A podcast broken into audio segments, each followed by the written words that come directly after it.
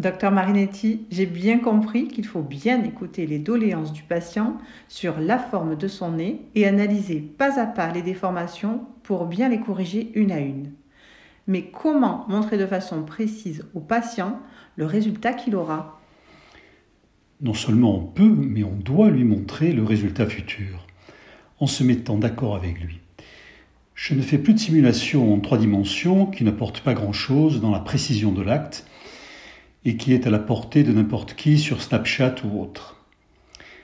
Pour moi, la meilleure simulation se fait de la manière suivante. En ce qui concerne la face et les trois quarts, je la fais avec mes mains, en montrant et en expliquant au patient dans le miroir les corrections qu'il peut avoir. De face, arête et pointe plus fine, narine plus rapprochée, de trois quarts, un recul de sa pointe, une disparition de sa bosse, etc. En ce qui concerne le profil, cela se fait sur des photographies de profil du nez, en agrandissement 1, la plupart du temps. Je dessine sur la photo la ligne de profil qui me paraît la plus élégante, avec au besoin recul et remontée de la pointe, suppression de la bosse, etc. Cela permet, en mesurant avec une précision inframillimétrique au vernier sur la photo, de savoir exactement de combien il faut modifier os et cartilage pour obtenir exactement ce qui est dessiné.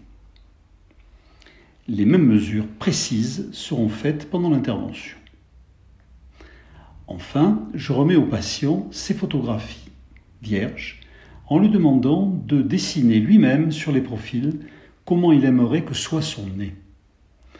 Je revois toujours une deuxième fois le patient avec ses propres dessins afin d'établir avec lui le meilleur consensus possible avant de décider de l'intervention. C'est très clair, docteur Marinetti. Il s'agit bien d'un véritable remodelage de précision avec planning et mesures précises avant et pendant l'intervention.